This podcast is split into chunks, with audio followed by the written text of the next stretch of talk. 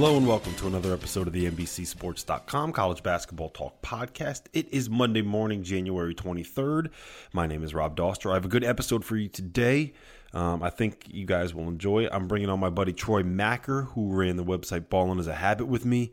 Um, we're going to talk a little bit about the road trip we took five years ago this week and talk some about what happened in college basketball this weekend. Troy will try to cover up for the fact that he lies about uh, inventing the name Dougie McBuckets and will try to justify that he didn't want to drive to Wyoming as usual. I'm also bringing on my buddy Andy Glockner, who was at the NCAA selection committee meeting this weekend that discussed some possible changes to selection criteria and the metrics that they use to determine uh, what are good wins, what are good teams, etc. So I'm going to talk to him about that, and it should be good. I hope you guys enjoy it. And now let me welcome on uh, my buddy Troy Machir, who used to run the website Ballin' as a Habit with me back in the day. Troy, I'm bringing you on so you can uh, finally admit to the people that you were wrong when you wouldn't drive to Wyoming with me. Is that why you brought me on? I've been waiting for this for such a long time because you've been spreading all sorts of slanderous filth about me for the last five years, and I've been taking it. It's not slanderous. Uh, like a champ, you know, true. I don't know if all of it's true. Some of it's warranted criticism of myself. Uh, but uh, yeah, let's get into it because this I feel like the people want this. I think they do too. So, um, can you finally admit that you stole Dougie McBuckets from me? We're we're jumping right out of the gate hot with that one, huh? Yeah, coming uh, in hot. No, that one that one's mine. That one is in, incredibly mine, and you're so uh, unaccepting of my popularity from that that you had to delete the original tweet. Uh, it, it, it hurts, man. It really does. That you wouldn't let me have a little bit of shine. So for people that I'm don't asking know, for a lot. You know, like a free T-shirt, maybe. The for for people that don't know, Troy and I lived together for about four years and ran a website called uh, Ballin' as a Habit that kind of got both of us employed in this business. Um, and at one point, Troy came up with a nickname for Doug McDermott when he was playing for Creighton as Dougie McBuckets, and tweeted it out, and everyone caught wind of it, and. Uh, and in an interview with Sports Illustrated, Doug McDermott actually credited me with coming up with that name because I am the brilliance behind all of his nicknames. Did I did I tell you by the way that I went was, to uh, um, so Troy also came up with Dunk City for, for Florida Gulf Coast, or like, at least claims he does. And did I tell you about this? I I, I went to L.A. Um, over the summer and I sat with Andy Enfield and you know did an interview for like 45 minutes. And at the end of it, I was like, by the way, man, I got to tell you something. So um, when you were at Florida Gulf Coast and you were making that run uh, I, I, said um, I was sitting there with a buddy and like he he tweeted out like uh, from our official like website account he was like uh, Florida Gulf Coast is located in Dunk City, Florida, and like that's where that whole thing started. He was like, "Oh, wow! So you you're the guy that came up with it?" And I was like, "Yes, yes, I am." How how you gonna do this to me on Monday morning, man? oh, oh man. So, uh, I look in my defense. I try to give you credit, but he just yeah. I mean, he just knows so, he knows the, I'm the brains behind the operation. So the the the Florida uh, Gulf Coast thing was interesting because like I felt early on after I like tweeted it out, I felt like you were more uh, attached to it because you were fighting people off with a stick. Like, nah, we did this. This is ours. Uh, the McBuckets thing, I can't. I, I'll never forget when I saw it for the first time. The the interview. I think it was with Seth Davis, and he Davis asked him about it, and then like I think said, "Oh, I think Gottlieb came up with it," and then uh, McDermott was like, "No, I think it was Van Pelt." Oh, no, no, no, never mind. I think it was Rob. So I wasn't even on the top three list of people who could potentially come up with it. That's because but, you know that's because everyone knows that it was me. I'm, I'm the genius. it was just one of those sitting on the couch. That's where I do my best work. Uh, and yeah, you know, at least at least Creighton, the people there are good good people. Rob Anderson. Uh, I got a, a Dougie McBuckets bobblehead dog that sits on my desk. So Florida Gulf Coast, if you're listening, I, just like a free T-shirt that says like Troy on the back that has Dunk City in the front. That's all I'm asking for, really. He'll really just be happy if you tweet out and say Troy Machir came up with Dunk City. Yeah, That's all you got to yeah, do. Like that'll make his day. I'm just here for some, you know, some personal brand content. Give me some RTs, man. I'm all about them RTs. So the reason that I actually brought you on this week, Troy, and, and you know this, is that uh, it's the five year anniversary.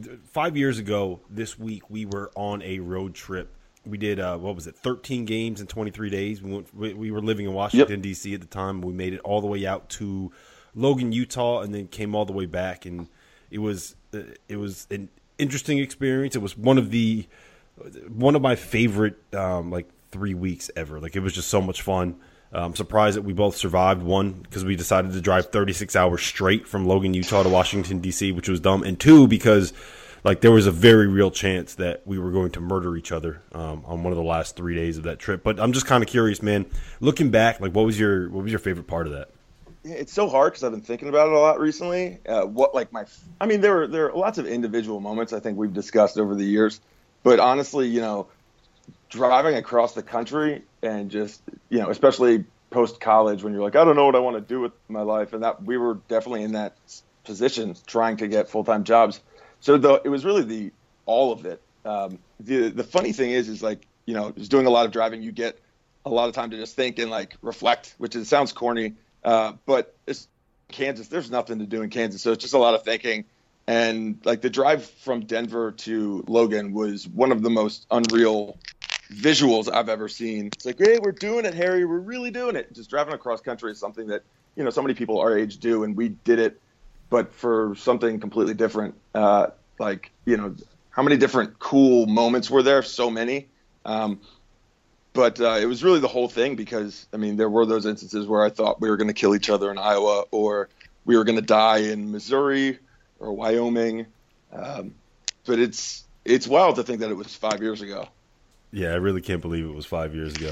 I think my like my favorite memory that I had totally forgotten about was we went to uh, Cincinnati for a who did who did Cincinnati? No, we didn't see a Cincinnati game. We saw a Xavier game, but we went to like Xavier Duquesne. Yeah, but we went to a Cincinnati practice and then we hung out.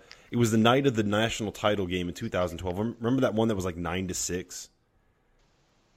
Yeah, it was Alabama USC. It was that just awful game. Yeah, and and so that night, like we went out with a bunch of writers that cover like the Cincinnati, and we went and played pickup with them the next day, and like we were all hungover because like we all went out drinking the night before, and um, it was just the worst pickup basketball game I think anyone's ever played in the history of the sport. Like Dr. James Naismith roll over in his grave um, watching it, and then you put together a highlight video of it with uh, like a hoop mixtape beat over the the.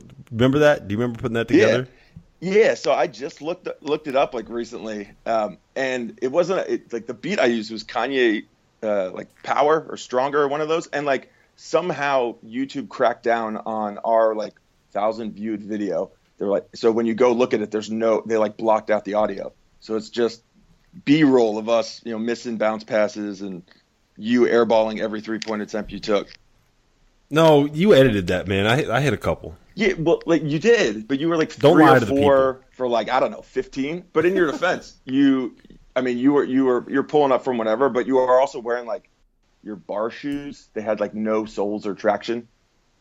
Yeah, we didn't exactly plan out. Uh, I, I don't think I expected to exercise that entire trip.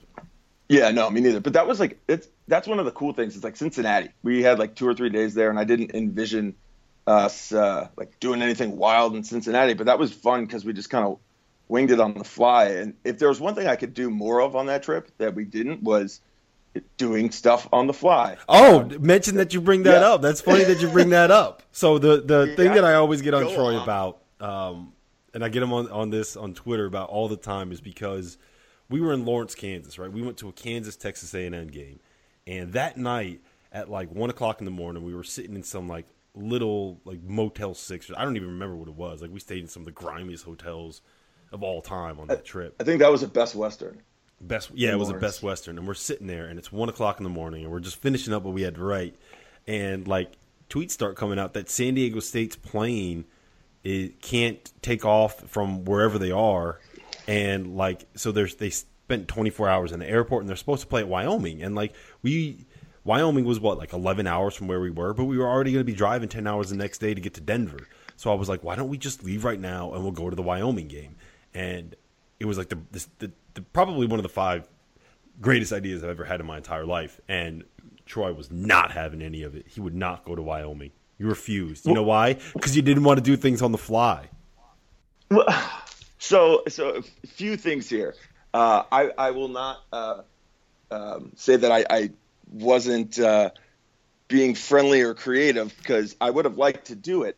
But here's the thing: first and foremost, um, again, like we've discussed earlier, uh, it was actually my idea, um, or at least I found the mention that San Diego State was like stranded en, en route to Laramie. Uh, but you stole it from me, like again McBuckets and Dunk City. Um, and as soon as I said it, I knew I shouldn't have because I had actually suggested we should go to this game back in September or October when we were planning it. And you were like, no, I don't want, I don't want to go to that game. That's going to be a, a bore.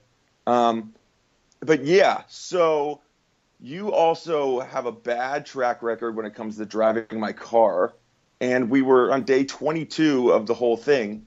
And my car didn't last but a month after we got back. So who knows what would have happened if we had driven eight hours to go to Laramie instead of going to Denver. And if we had gone to Laramie instead of Denver, we had not we would have not gone to the casino in Blackhawk, where we had pro I don't that may have been my most fun experience is going to the casino and winning money because I've never been to a casino before. So uh, you can complain about us not going to Wyoming, but a we're still alive, so I saved your life because who knows we probably would have died, and b we had enough money to make it back because we went to Denver instead of Wyoming. So, um, yeah, I was being smart and it paid off there. Yeah, that that is true. We probably wouldn't have made it back. We we went to a casino and like played craps and won. I think I won like two hundred dollars and you won like one hundred and fifty dollars, and that was the only reason we had enough gas money to get all the way home from Logan, Utah. but like, I wish we did do more stuff where it was just like, oh, hey, we're like, let's stop on the side of the road and run to the top of this mountain. Or like, oh, hey, look at that odd world's largest ketchup factory. Let's stop there and do something. I wish we had done more of that stuff. You know, maybe not like let's drive eight hours out of our way into like the dead of winter and and see if we can get past like the wall to go see a the Mountain West game that a team may not even show up to play. Yeah, it was fun, man. It was fun. Um, the the thing that kind of uh, you know, I just want to make mention of it. I think the the the best. I don't know if the best experience is the right, right way to put it, but we also went to uh, to Joplin, and this was like nine months after the tornado came through. And so what we did was we went and we volunteered for a day with Habitat for Humanity rebuilding houses. And then we did, I forget exactly what it was, but we ended up raising like, how much did we donate? Like 500 bucks, 400 bucks? Uh, like it, it was like 375, I think. Whatever it was, we were able to raise some money um, I think it was by like how many Twitter followers we could add to the Ballin as a Habit account or something like that in the span of a day. Is that what yeah. it was? Yeah, it was that, and then like, but people also just donated. Oh, and we also had like a, a at the in whatever the uh, 2011 equivalent to GoFundMe was. We like had one of those on our website. We were just like, hey, if you donate, we're gonna we'll donate it to um, Habitat for Humanity. But so yeah, all the followers we picked up for that account, they're now your followers, so you're welcome. Yeah, I know. All 21,000 of them. I think at the time we only had like 5,000 followers on Twitter because I couldn't remember like we pitched to hotel rooms. They were like, they're like, yeah, you know what?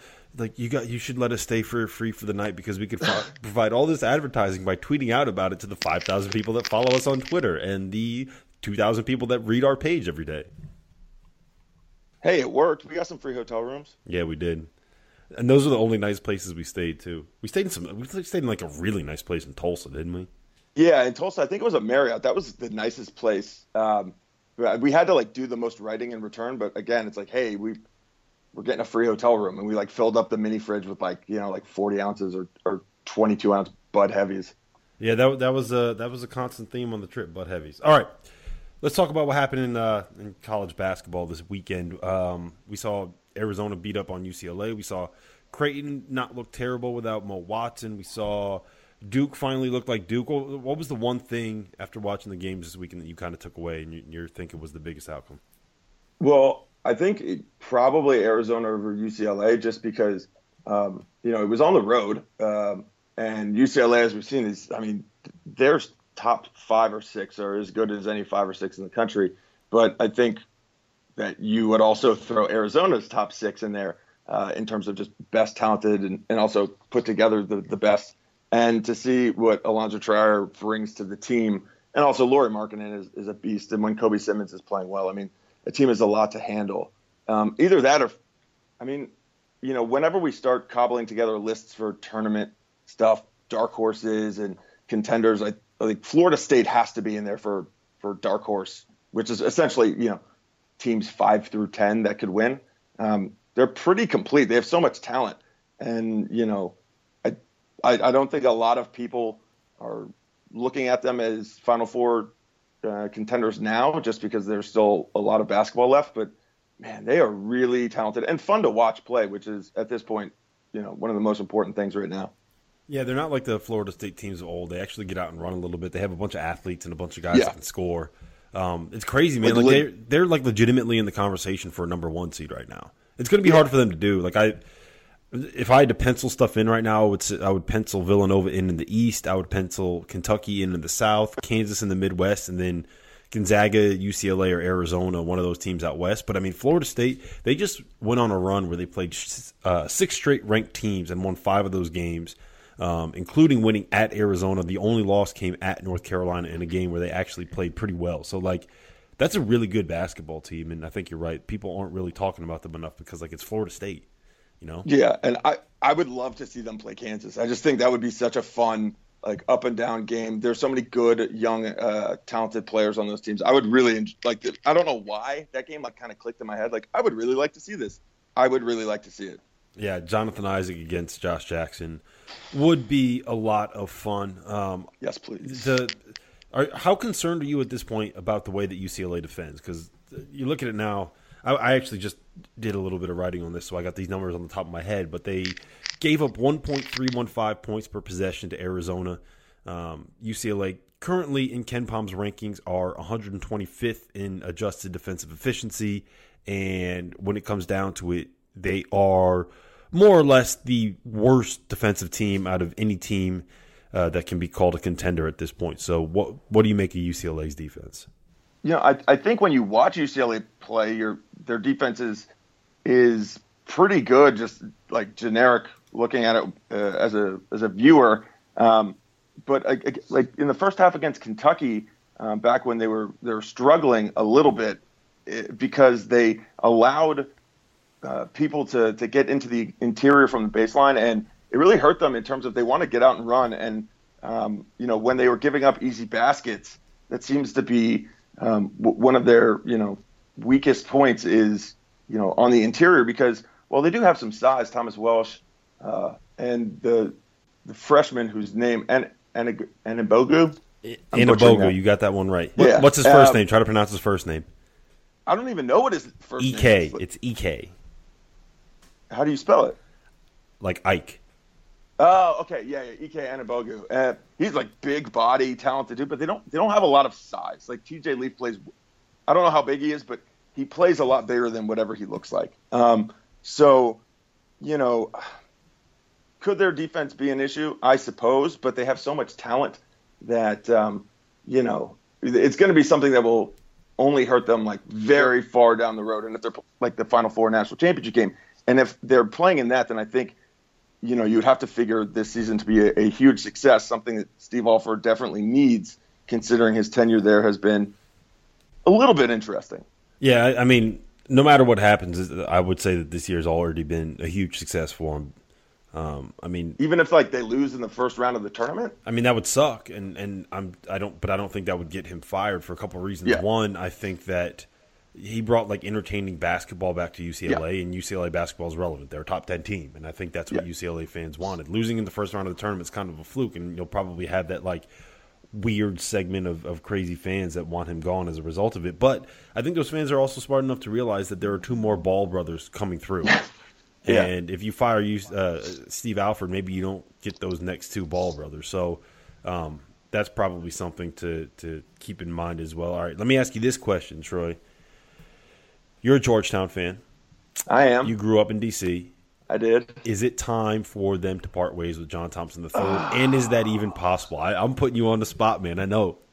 Uh, um, is it time for them to part ways with John Thompson III? Yeah, I don't know. I honestly don't know the answer to the question because I'm, you know, they have struggled uh, recently. Um, in the span of the last two to three years, they haven't made a Sweet 16, and I think since the Final Four in 2007. So it has been an incredibly long time, and they it's not like he doesn't have players. So, you know, what has he done recently? Just like I, I don't have a lot of justification for why it isn't the time, other than, um, you know, I'm not a huge fan of just firing coaches because they're starting to struggle. I don't think a lot of coaches get the opportunity to get into a big hole and rebuild. Um, you know, even if you had success, that doesn't happen a lot. Um, in terms of will they get rid of him? They will not get rid of him at a very minimum before the end of the year. Uh, so if you think they're going to fire him after the next game, you're wrong. Um, there are a lot of reasons why. Uh, I think honestly, one um, is the opening of the new Thompson Center that is in the name of his father, who is behind Joe Gibbs, probably the most um, revered coach in the history of Washington D.C.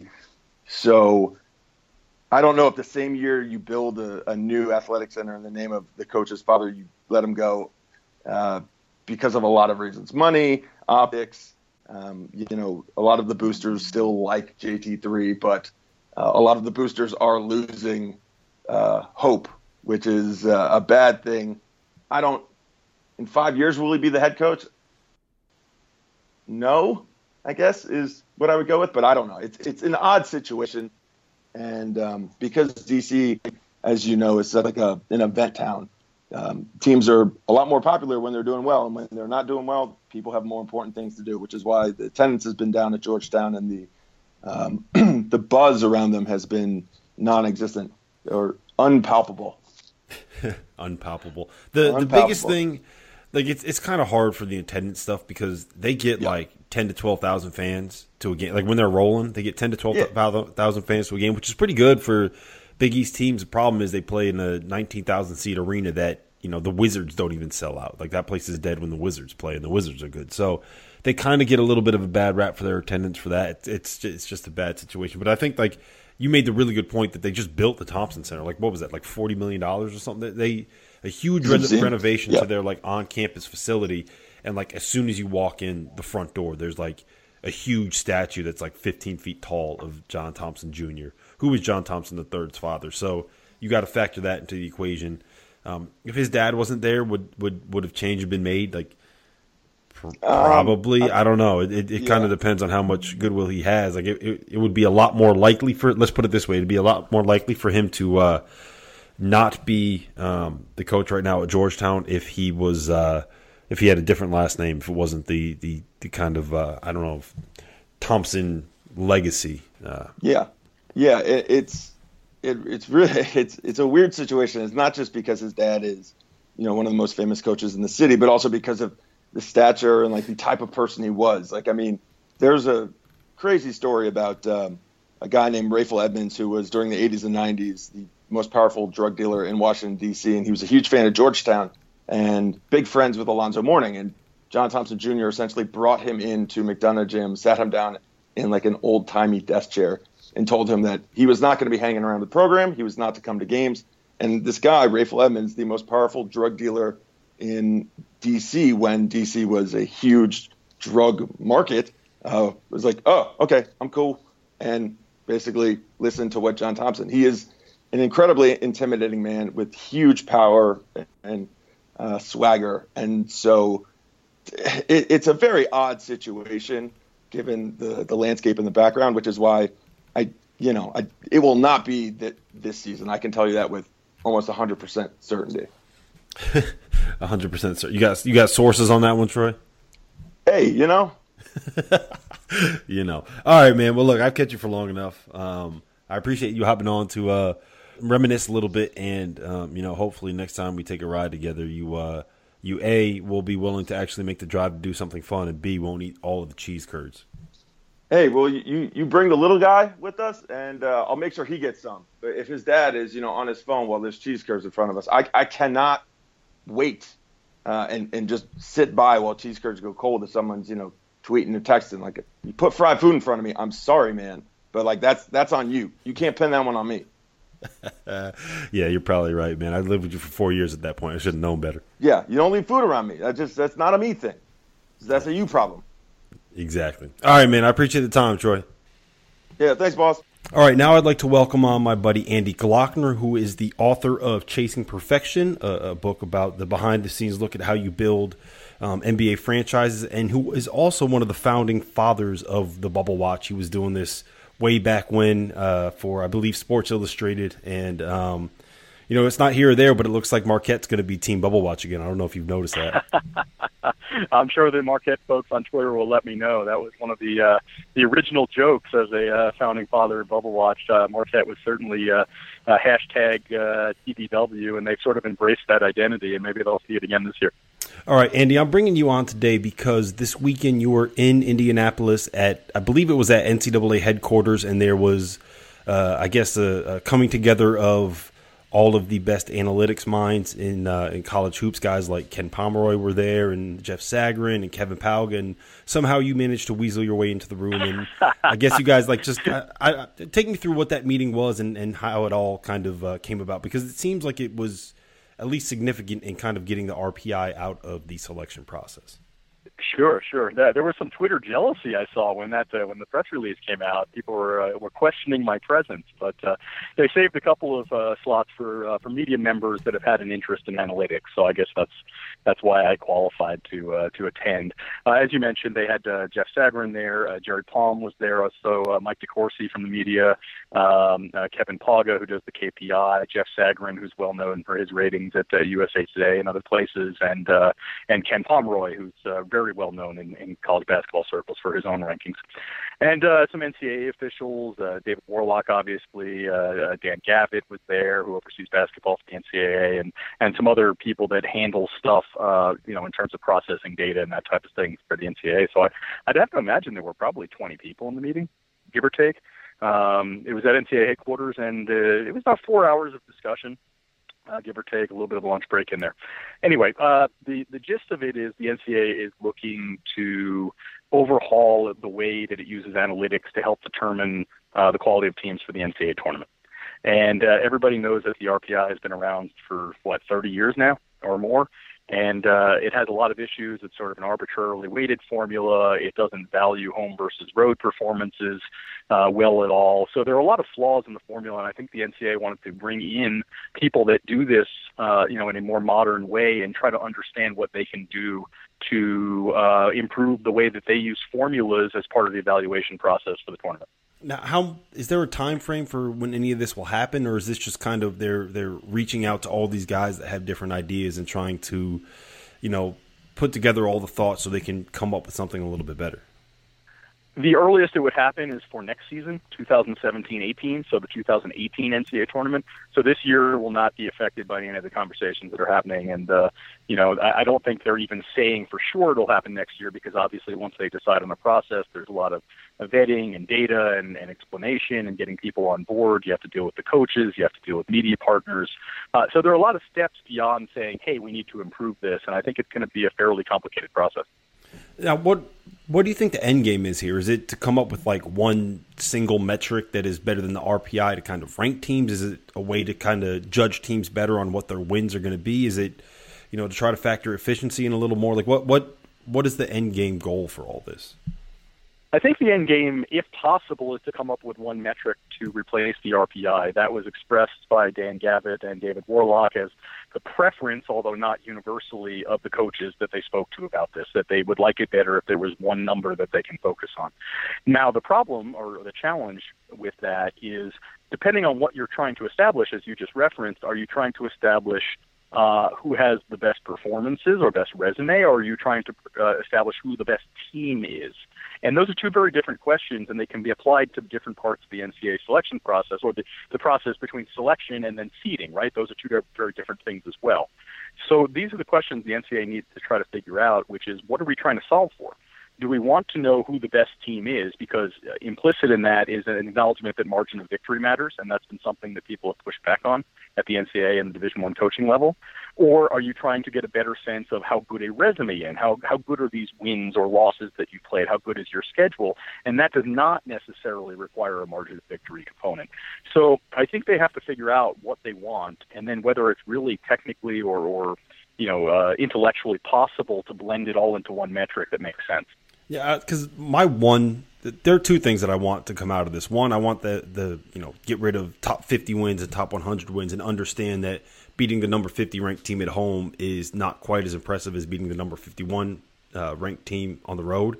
And I, based mm-hmm. on what you were tweeting about, it seemed like that was something that came up in the room. But the other part of it is that I want like I, I want wins to matter. Like I, I understand that if you beat a team by 25 it's different than beating a team by one. But when you go strictly based off of like efficiency and, and, and, numbers like that, beating a team by one is not really all that different in terms of how good you are um, than losing to a team by one. And I want I want that to be as big of a difference. Like that win needs to matter. Like when you hit that game winning shot, mm-hmm. we need to celebrate because like that's something that actually matters. Like like having more points in that game should be important. And, and I'm just kind of curious, where do you fall mm-hmm. on that spectrum? And, and, is there a way to get all of that into one formula combined? Well, I, you, you threw a lot out there, and I think m- both of those major points were definitely discussed in the meeting. Let me, let me talk about the first one first, which is uh, the biggest point that I have had with David Worlock privately and now in this session on uh, on Friday, last Friday, was exactly what you said. Is the NCAA committee with its formulas or its you know its eye test or whatever does not fairly rank home versus road wins or understand what the gap between home wins and road wins really is.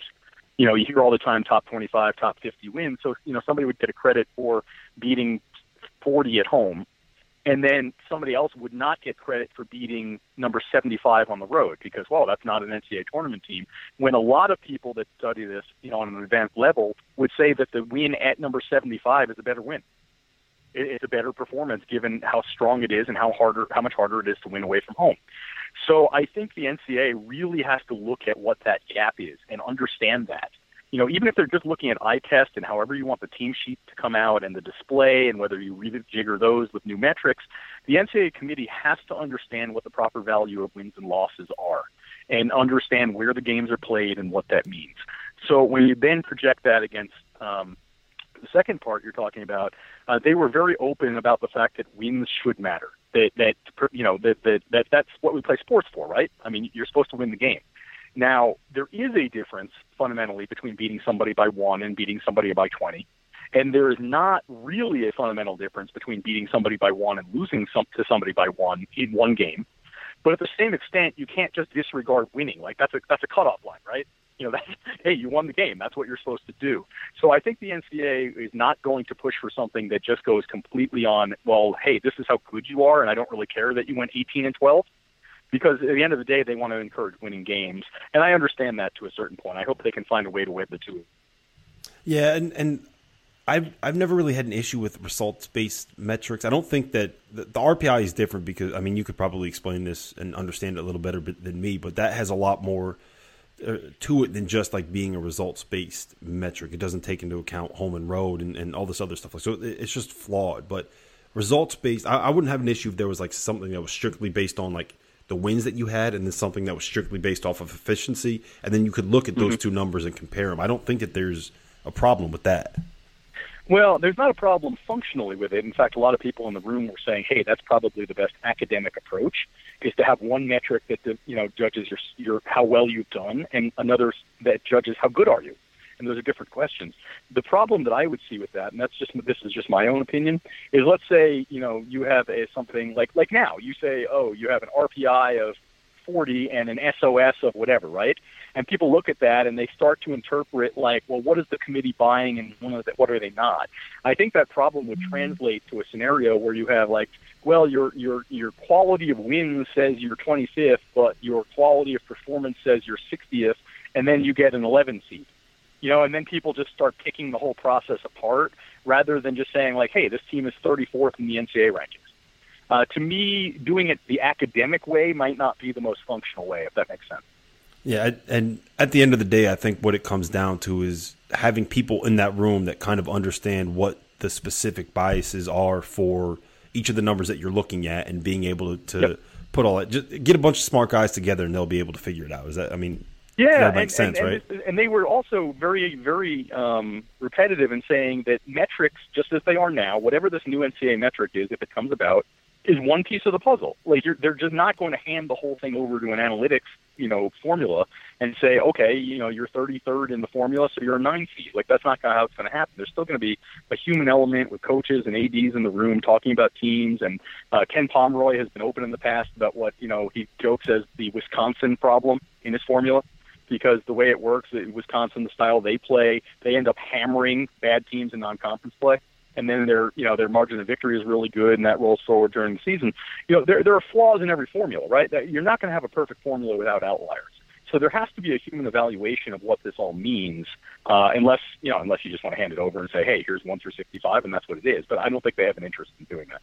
The one thing I will give the NCAA credit for on this is that they're very open to changing what they're doing if people think they're doing it wrong. Like I've just I've always gotten the feel that they pay attention to that kind of stuff. And I don't know if it's Dan Gavitt or, or David Worlock or who it is, but they, they pay attention to what people like us are saying and what and the the critiques that we have of what they're doing, and they're open to changing that. Is that I don't know? Is that am I the only one that feels that way? Like, do you get a sense of that as well?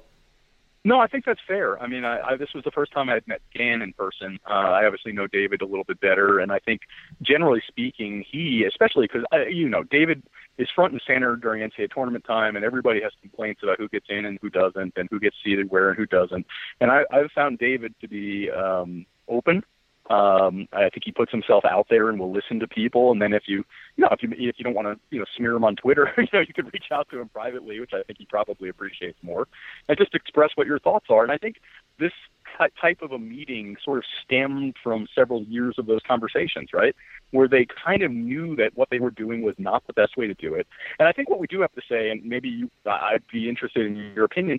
Generally speaking, the NCAA tournament committee does fine, right? Yeah, I, I mean, mean, it's like you know, well, every year it's like, all right, I think they screwed up putting Tulsa in last year. It's one team. Oh, they messed up a couple of seeds. Like there are very few instances. The only time I was really angry with what they did was when I thought they overloaded Wichita State's region a few years ago, and I thought the whole bracket honestly was fundamentally unfair and unbalanced. And I, I think they take that type of feedback and that type of critique uh, and as long as it's presented in kind of a respectable way with evidence and saying this is why I think it, I think they do welcome that kind of thing. And I think this is sort of a, a result of that conversation. Yeah, and, and the NCAA tournament, that putting together the brackets for the most part, it's not broken. There are things that can be tweaked and improved, but it doesn't need an overhaul. I don't think. Maybe you just get rid of the RPI and use a different number, but you're still going to be using yeah. that number the same way that we use the RPI at this point. I mean, I, you know, if you really want to get, you know, uh, detail oriented about it, I think the bigger problem is, you know, the bias in the room in the committee. You know, I mean, if you have, if you have a committee that doesn't understand what they're looking at, it doesn't matter what your numbers are. It doesn't matter what formulas you're using. It doesn't matter if the data in is garbage or the data out is garbage. It doesn't matter because they don't know what it means anyway, right? So I think the, the, the committee also has gotten more savvy over the years. You've heard reports of more and more guys using advanced numbers and, and other metrics and looking at other data and talking to other people just to get a sound check and a sanity check on what they think. And I think that part of the process, when I said earlier, I think the committee, the biggest thing I think they need to do is understand what the value of games are, what the value of wins and losses are, and you know what is the difference between X and Y. And if they solve that, I think that will solve a lot of the other problems. Since I got you here, Andy, I got to ask you how do you feel about the Ivy League tournament? I know you uh, you're you're a Penn guy. You're you, I think you have a degree from every Ivy League school except the schools that actually matter: Yale, uh, Princeton, and Harvard. except, um, the, except the ones that matter. Yes. yeah, and and there. So the Ivy League is going to a conference tournament this year. It's going to be the top four teams play a four team tournament. I believe it's at the Palestra. So I think it's going to be an awesome event. But I know that you're you know, I mean, you're you're a big soccer fan like I am, and I know that you value those regular season championships. I'm just kind of curious, how do you feel about it? Are you looking forward to it? And does Penn have a chance this year? Uh, no, I don't like it. Uh, maybe that makes me a bit of a purist, but I, I've always liked that the regular season in the Ivy League meant a lot. I understand the alternate argument, which is you don't want teams to go, you know, one and four to start the season and feel like they're done, and they have nine meaningless games. That's never a good thing. But I do think, especially for smaller conferences, and the look, the Ivy League has had a, a significant amount of success in the last six or seven NCAA tournaments. It, it's a really uh, good league. Go, yeah, it's a it's a good basketball league. Um, and they had Harvard win what two or three first round games. I forget what it is. And Cornell. I think it was two. They won a. They won as a. I think they beat. They won as a 14 seed, and they won they, as a 12 seed. They beat. Then, they do. They beat New Mexico, and they beat Cincinnati, and I forget whether they nicked another game or not. And then Yale and won last year, a right? couple of times, and and Yale won a game last year. So this is, you know, basically what you're seeing is a conference that has taken basketball more seriously as a whole. It used to be just Penn and Princeton, and now it's a lot more. And what happens when you send your best team? And that's what I don't understand. You're going through a process by which, unless you think over time the league will get good enough to where a, a conference champion can get an at large bid if it loses in the tournament, I guess that's possible. But you see the benefit of sending your best basketball team to the NCAA tournament. They're winning a lot of games. And that's my problem with the tournament. I don't like a four team tournament, although I guess I like that better than an eight team tournament. I think it'll be goofy if Penn is the four seed this year and is hosting the one seed in a home game in the semifinals. I think that's awful.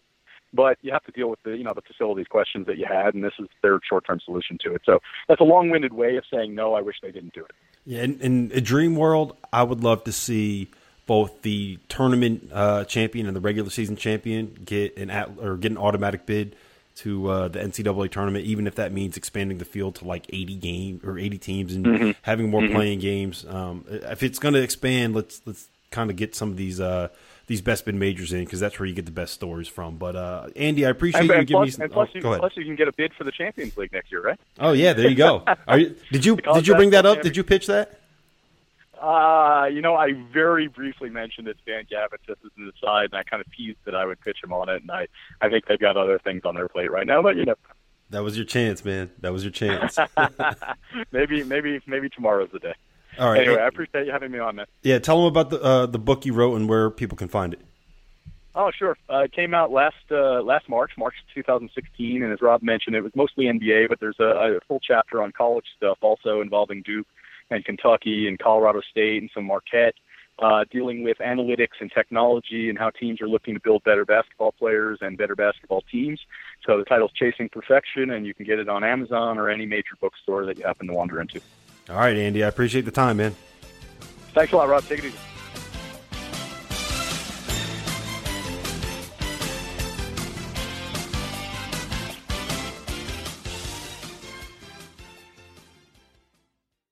Let's jump into Peppa's world of play. Look for spring flowers, hunt for muddy puddles, and bravely explore exciting places with Peppa playsets. Peppa Pig, inspiring kid confidence.